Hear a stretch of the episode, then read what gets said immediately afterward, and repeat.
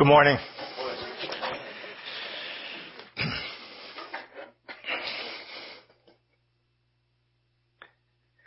As Paul, we're following along with Paul as he writes to the Corinthians, and that he focuses on what's most important, and in light of what's most important, he calls attention to some things happening in their fellowship that, and he measures them along with the standard. And as we look at the standard, the only thing that counts is faith expressing itself in love. And so when Paul talks about what it means for a Christian to put the ball through the hoop, what really counts, it's when faith expresses itself in serving others in love, serving one another in love. This is ultimately what's most important when it's based in faith. The problem in Corinth is that the goal has gone from service to serve us, and especially when we think of Memorial Day, where individuals have paid the ultimate price to serve their country. This makes sense then when we think of Paul addressing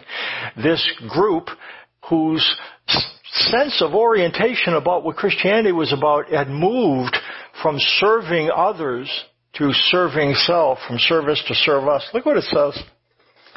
I'll read, and then we'll look at 1 Corinthians 14, 1 through 25.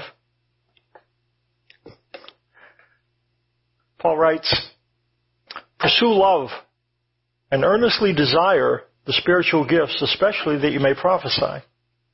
For one who speaks in a tongue speaks not to men but to God, for no one understands him, but he utters mysteries in the Spirit. On the other hand, the one who prophesies speaks to people for their upbuilding and encouragement and consolation. The one who speaks in a tongue builds up himself, but the one who prophesies builds up the church. Now, I want you all to speak in tongues, but even more to prophesy.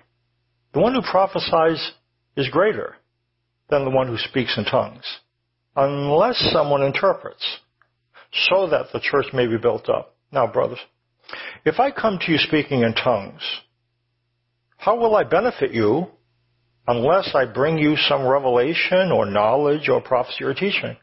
If even lifeless instruments such as the flute or the harp do not give distinct notes, how will anyone know what is played?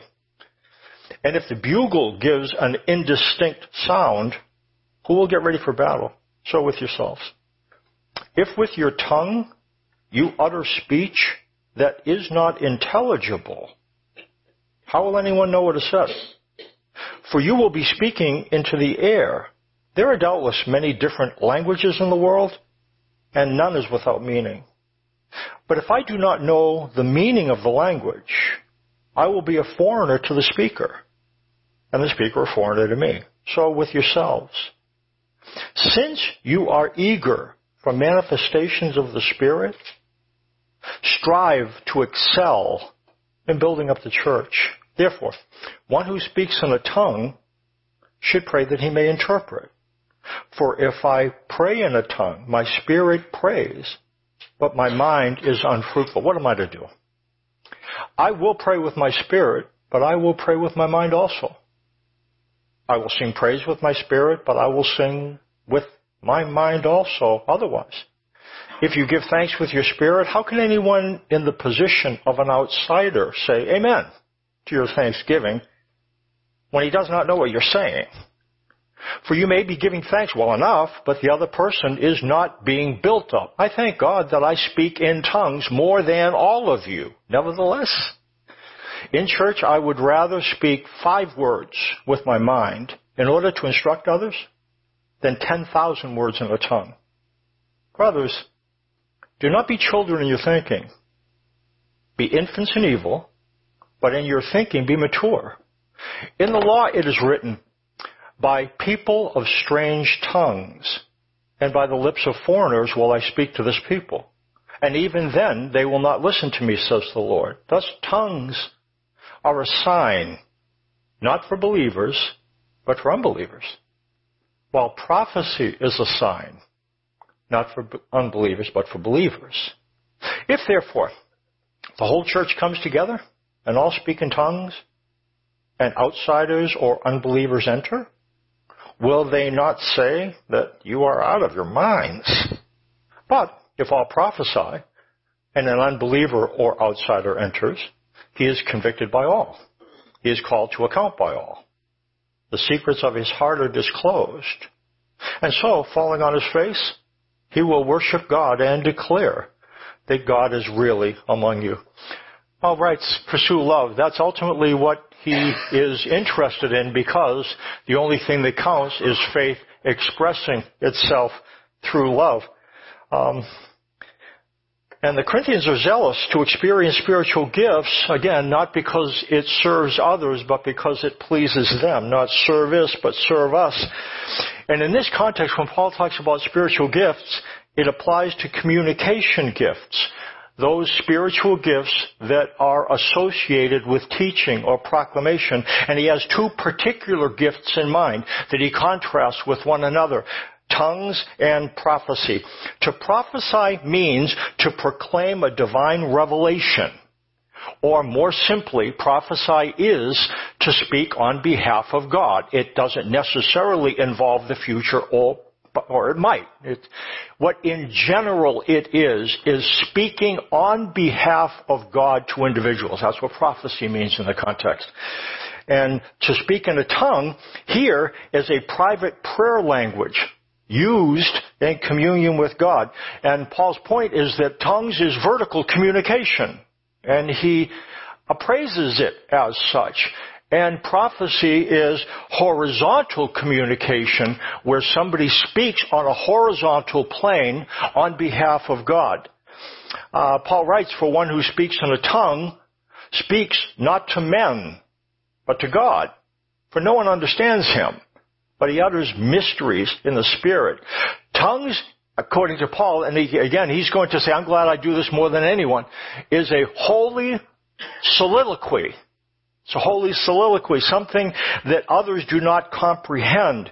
It's intelligible only if it's interpreted into an intelligible language. It's different, it seems, from the tongues experienced at Pentecost. And if you remember what happens, Peter was speaking, and everyone heard what he was saying in their own language. So he's speaking one language. Parthians hear it in their language, Greeks in theirs. This, what Paul speaks of, it's different from what occurred on the day of Pentecost, it seems. God provided a form of tongues as a gift, as a prayer language at this stage of salvation history. Perhaps it allowed Jewish Christians to deal with the negative consequences of being called out to channel grace to Gentiles. Again, that put them in a place where they were not really accepted by Gentiles and not really accepted by Jews because they were Christians, and they were really accepted by Gentiles because they were Jews. They were third culture people that stood right in the middle. And perhaps as an accommodation, we don't know, to what they were experiencing, tongues gave them the sense of being included with God in the context of being excluded by almost everyone on a horizontal frame. We don't know. What perhaps occurred in an increasingly Gentile context, where the church was founded by Jews who were channeled to give grace to Gentiles. And the church began as a Jewish institution, and its Jewish constituency increasingly dropped, and the Gentile context increasingly was raised. And so it seems that their experience of tongues within the church, if you spoke in tongues, you had the sense that you had graduated to the ranks of the really spiritual. That seems to be the sense. There were two versions of tongues, and they exist to this day. I'll call one ordinary and one ornery. Ordinary tongues and ornery tongues. Ordinary tongues is one that some Christians receive the gift. I know individuals who use the prayer language of speaking in tongues, but they will be clear to say, but not everybody is called to or should practice it. That's ordinary. The ornery ones, that's, ordinary is okay. Ornery isn't. It's the one who says, if you don't speak in tongues, you're not a Christian. It's not true. That's being a little bit ornery. And again, it was interesting at the University of Iowa, when I was on staff with Campus Crusade for Christ, I was like a missionary to the college campus. That's what I did when I graduated from school. Somebody insured me. I remember meeting him. Really good guy. I'd been talking to this guy, and he told me, you know what, Mike? You know, you have a heart for God. I said, thanks. It's nice to hear. And he said, I think God's going to give you the gift of tongues. And he said, because God gives it to those who have a heart for him. I said, okay, that's a decent deal. And if that's something he would give me, bring it on. I'll take it. Anything that could cause a fostering of communication. And he said, let me put my hands on you and give you this gift. And I said, you know what? No. If God's going to give me the gift, I think he can give it to me. And so I'm not going to allow that, but I will, if he will give me this, I'd like him to do so. And he never did. And that's okay. Some of you here have practiced, do still practice a prayer language, a private prayer language, and it never happened to me. In this context, at any rate, praying in tongues made the practitioner feel more spiritual, but in the context of a church meeting, that's when they were doing it. It didn't directly benefit others. In sharp contrast to tongues, prophecy benefits others. It communicates to others in intelligible language. This from up front and what happens at Sunday.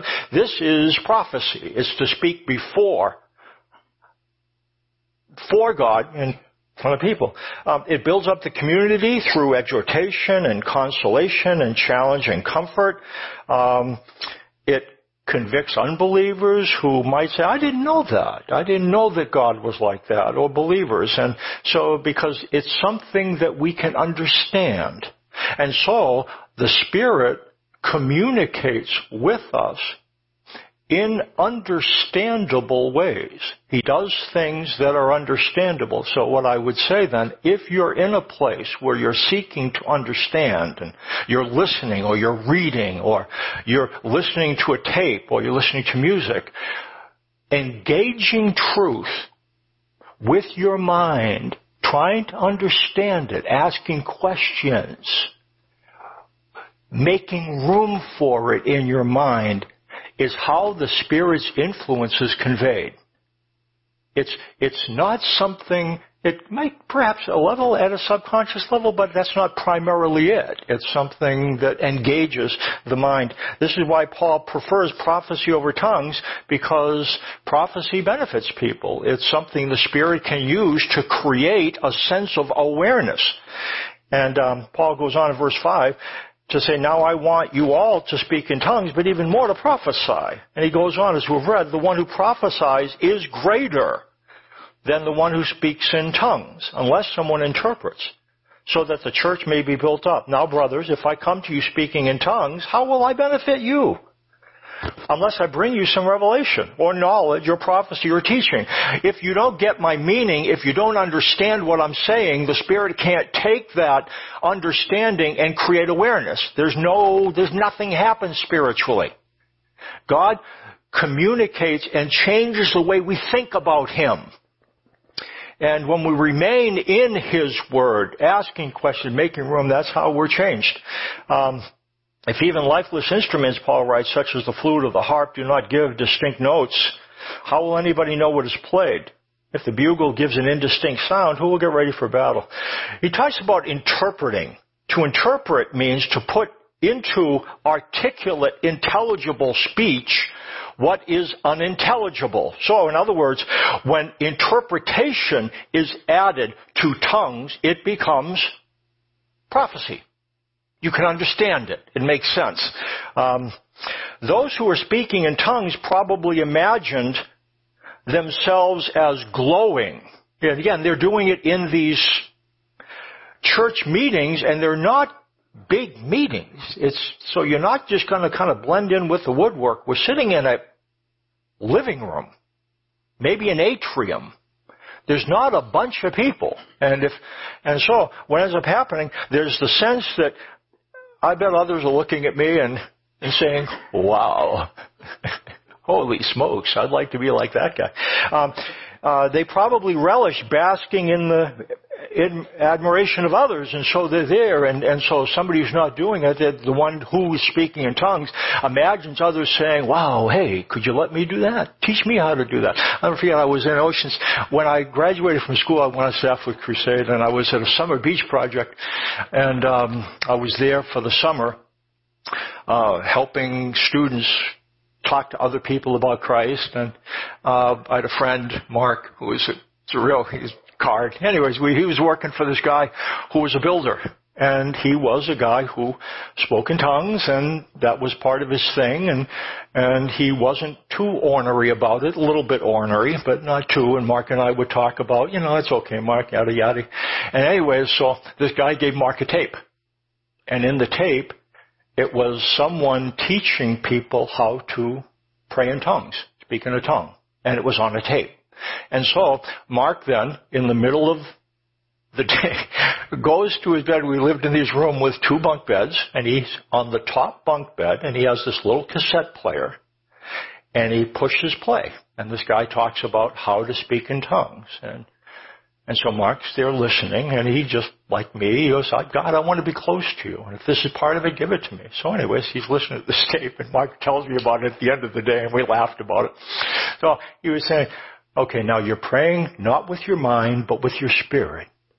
You're praying not with your mind, but with your spirit. Not with the mind, but the spirit. Not with the mind, but the spirit. Not with the mind, but the spirit. Now utter!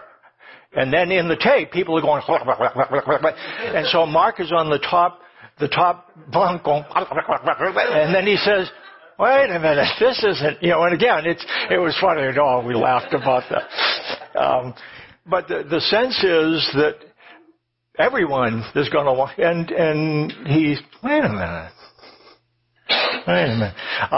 Praying in tongues during worship sounded, again, this is public, this isn't private. They imagined in their own ears it sounded like they were making heavenly sounds. Paul puts the performance in a completely different light. How many of you have had children who learned to play an instrument? In the beginning, it's not really heavenly sounds, is it? Bop, bop, bop, bop, and so the one, they might feel like they're, but then if you're listening, it's not, it doesn't sound like that at all. He compares tongues to indistinct sounds made on flutes or harps or bugles and by novices. It's not really pleasing unless you're some extraterrestrial creature. If you're not, it sounds like squeaks and squawks. That's what Paul says. The same is true of tongues. The one who uses it, there is a sense, and even real, can be, I would imagine, that's what Paul indicates, of connection. And the practice of this private connection in public you would assume that others would feel about the proclamation like you do. And Paul says, no, it's like somebody tuning up an instrument, and it doesn't sound all that hot. That's Paul's point. He says, so with yourselves, if with your tongue you utter speech that is not intelligible, how will anyone know what is said? For you will be speaking into the air. There are doubtless many different languages in the world, and none is without meaning. But if I do not know the meaning of the language, I will be a foreigner to the speaker, and the speaker a foreigner to me. The different speakers speaking different languages only baffle each other. They become barbarians. Barbarians is a word that comes from the way something sounded. And if you were a Greek and somebody was speaking a foreign language, to your ear it sounded bar, bar, bar, bar, bar, bar, bar. That's the way it sounded. So why did they call them, you are a barbarian, because that's the way it sounds, just a bunch of bar, bar, bar, bar. And so Paul, he says, persons speaking different languages cannot communicate with each other. If you've lived in a foreign country, I lived in China for a couple of years, it's really a strange experience. You know, you find yourself communicating in sign language. Oh, you know, and doing stuff like that, it's odd when you can't understand somebody's language. You know, when you start to learn, it's interesting, and some of us are not as quick at learning language. I worked hard at language, but in Chinese, you have to have, and this puts me at a distinct disadvantage, you had to have really good hearing. Okay, now, here we are. I can't hear anything. And so you have to hear, there's a difference between and my high-frequency hearing, if you look at one of those things, low-frequency is okay, high-frequency goes what? And so they're making these little and you have to know the difference between them. In fact, in Chinese, I told you this before, you have to listen very carefully. S and S. One means for, and the other means death. and if you're not given, it sounds exactly alike. So anyway, Gavin did much better with languages than I did. He had a better ear. But the experience, if you've been in a foreign land, you really do long to hear somebody speaking in your own language. You really feel like an outsider, don't you? Strange if everybody speaks in a different tongue, and that's what Paul is indicating. That's what people feel like. If you're speaking in this language and they don't understand it, they don't feel like they want to be a part of it. They feel like they're outside of it. And that's Paul's point. Paul's critique of tongues implies that it does more than simply create frustration. It erects barriers of alienation. The sick feeling that one doesn't belong. There are a lot of feelings that are very difficult to feel. One of the worst feelings when you think of it is the sense you're excluded. The sense you're excluded. Think about it. The sense of being disconnected. Of not being connected is a very difficult feeling. And that's what Paul says is happening. Paul's fear is, if persons chattering in tongues without interpretation dominate the worship, the church will become a battleground of competing gibberish. Paul writes, again, he's not condemning, prohibiting tongues. I thank God that I speak in tongues more than all of you. In verse 19, nevertheless, in church, I would rather speak 5 words with my mind in order to instruct others, than 10,000 words in a tongue. He goes on, brothers, do not be children in your thinking. Be infants in evil, but in your thinking be mature. In the law it is written, by people of strange tongues and by the lips of foreigners will I speak to this people. And even then they will not listen to me, says the Lord. Thus tongues are a sign, not for believers, but for unbelievers. While prophecy is a sign not for unbelievers, but for believers. If, therefore, the whole church comes together and all speak in tongues, and outsiders, unbelievers enter, will they not say you are out of your minds? Paul's point is, he wants to take tongues from a serve us context and put it where it belongs, in a service context. He points out how it appears to others. If outies walk in to a place and innies are talking in a prayer language, the outies will not be impressed. What Paul says, they will rather think these Christians are stark raving mad, a little bit like Mark felt on the top bunk of this bed. When it describes stark raving mad, it talks about a word that often is connected to wild, raving speech.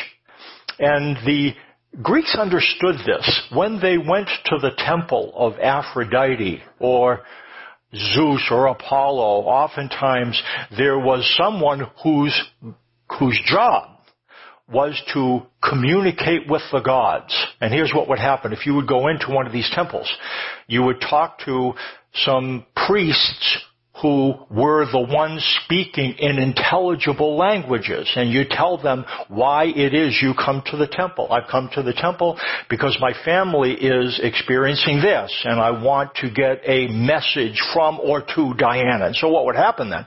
You'd tell it to these people, and they would pass this on to this person, sometimes a woman, who was a person who communicated with, and she went into ecstasis, an out-of-body experience where she would speak in different languages and do different things. And, I'm not going to try. Anyways, because I wasn't there. So she would do this thing. And then what would happen is then these individuals that you talk to, they would explain what just happened. So the Greeks, they understood this. And this looked a lot like that.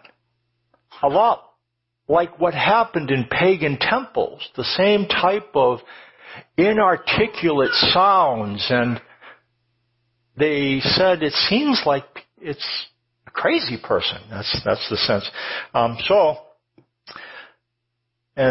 Paul's point is that their sense will be not that they'll want to join it, but they'll basically say, been there, done that, got the T-shirt, let's move on.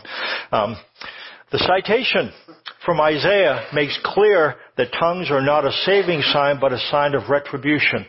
They do not stimulate belief, but instead seal unbelief. I found something interesting, and it's in light of what the prophecy Isaiah is indicating. It's a very pertinent point, it seems. When God speaks intelligibly, it is to reveal. When God speaks intelligibly, it is to reveal. God is by nature purposefully self-revealing and articulate. God does not hide. When God speaks unintelligibly, it is not to reveal, it is to judge. Interesting. When God speaks unintelligibly, it is to judge, because if you're in that place where God is speaking and you don't understand it, how will you feel? A person on the outside, disconnected, not included, excluded. That's what judgment is. To judge means to separate the innies from the outies. And what Paul says, that's what people are going to feel, and we don't want them to feel that, because our goal is to serve others in love, not to serve us at their expense. Paul says, if all prophesy and an unbeliever or outsider enters, he is convicted by all, is called to account by all. The secrets of his heart are disclosed, and falling on his face, he will worship God and declare. It's clear that God is really among you. Paul says that Christian prophecy causes unbelievers to experience a sense that they're in God's presence. It exposes people to divine presence so that they confess, I ought not to think and live as I think and live. And again, the context for this conviction is not a carefully staged worship service as in our day. It's a living room where people are gathered around. They're sharing, this is what happened to me. They have different words. It's more small group than it is a worship service experience. And in the intimacy of that living room or atrium, what that individual experiences, again, not in a staged service. We're in a different age, different time. But the sense of conviction that God is really in this place is an intimate place, where people speak from their heart. They're talking about their experiences. They talk about, God, I think, gave me this sense, and this is what happened. And they are talking with one another. That's the sense. He says, brothers, don't be children in your understanding. What separates the children from adults in this instance is how much they cling to tongues and how much they're willing to set it aside for the purpose of serving others in love. Children are appropriately narcissistic, are they not? It's their job. The job of a kid is to be narcissistic and only think of themselves. Over the years, the child learns that relationships are good and learns to think about others. I know if you think about your own children's development, family development, you've seen it. To be a child is to be stuck in me. To grow up is to develop a capacity to think about others. The same thing Paul states within Christianity. A Christianity that is oriented around just as long as it makes me feel good. There's a place for that at the beginning. But as we understand him more, we understand the value of serving others in love. What ends up happening, the sense of self-orientation as we grow shifts and becomes an other orientation. Slowly, as we listen and think and let his word remain and ask questions and listen to people and talk to people slowly, gradually, the Spirit does not change by lightning bolts from above. Real change happens over time. Our brain does not change quickly as these kind of thoughts are replaced by these kind of thoughts. Gradually we change. Why do I tell you this? Because growth is a process. Sometimes we fall for get spiritual quick remedies. Do this thing, do this thing, talk in this way, and you will be catapulted into spirituality. My sense is no one is catapulted into a spirituality that serves others. It just doesn't happen. I love the, I've recited this before. It was by Bill Shoemaker, who was one of the spiritual influences of the movement that has become Alcoholics Anonymous, and this is a really good poem. He talks about, I stand by the door, and it seems to get at the thinking of adults. That's what it says. I stand by the door. I neither go too far in nor stay too far out. The door is the most important door in the world. It is the door through which men walk when they find God. There is no use my going way inside and staying there when so many are still outside, and they as much as I crave to know where the door is. And all that so many ever find is only the wall where the door ought to be. They creep along the wall like blind men, with outstretched groping hands, feeling for a door, knowing there must be a door, but yet they never find it. So I stand by the door. The most tremendous thing in the world is for men to find that door, the door to God. The most important thing that any man can do is to take hold of one of those blind, groping hands and put it on the latch that only clicks and opens to the man's own touch.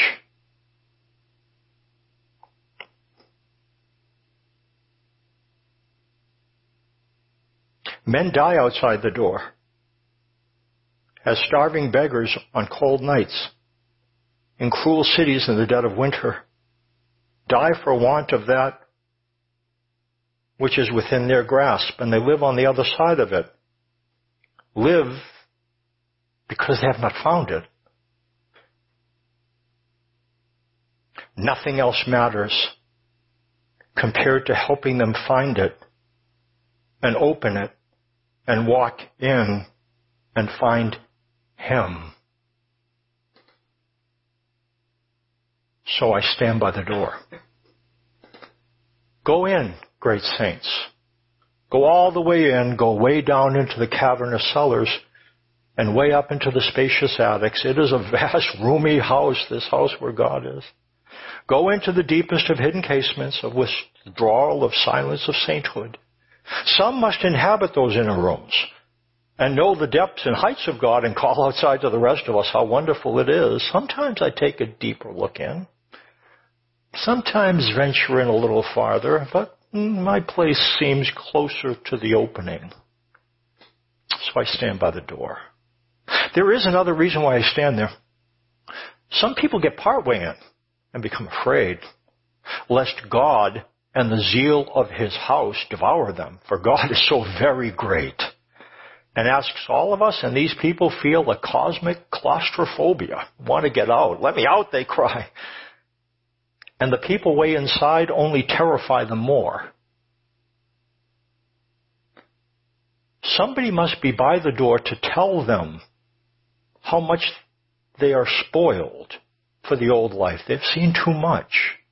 One taste of God and nothing but God will do anymore. Someone must be watching for the frightened who seek to sneak out just where they came in, to tell them how much better it is inside. The people too far in do not see how near these are to leaving, preoccupied with the wonder of it all. Somebody must watch for those who have entered the door and would like to run away. So for them, too, I stand by the door. I admire the people who go away in. But I wish they would not forget how it was before they got in. Then they would be able to help the people who have not yet even found the door, or the people who want to run away again from God. You can go in too deeply and stay in too long and forget the people outside the door. As it is, as for me, I shall take my old accustomed place, near enough to God to hear Him and know He is there, but not so far from men as not to hear them. And remember, they are there too. Where? Outside the door. Thousands of them, millions of them. But more important for me, one of them, two of them, 10 of them whose hands I am intended to put on the latch.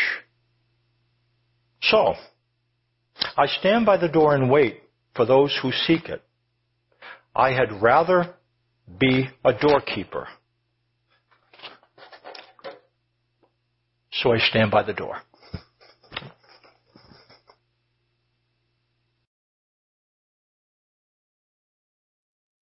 Dear Father, I just want to say thank you this morning, this Memorial Day and weekend. Help us to be mindful of the people at the door. We all were once that person. Help us to understand what's greater and help us to appreciate the difference. Help us to be able to understand how much you love us and help us to serve one another in love. These things we pray in Jesus' name. Amen.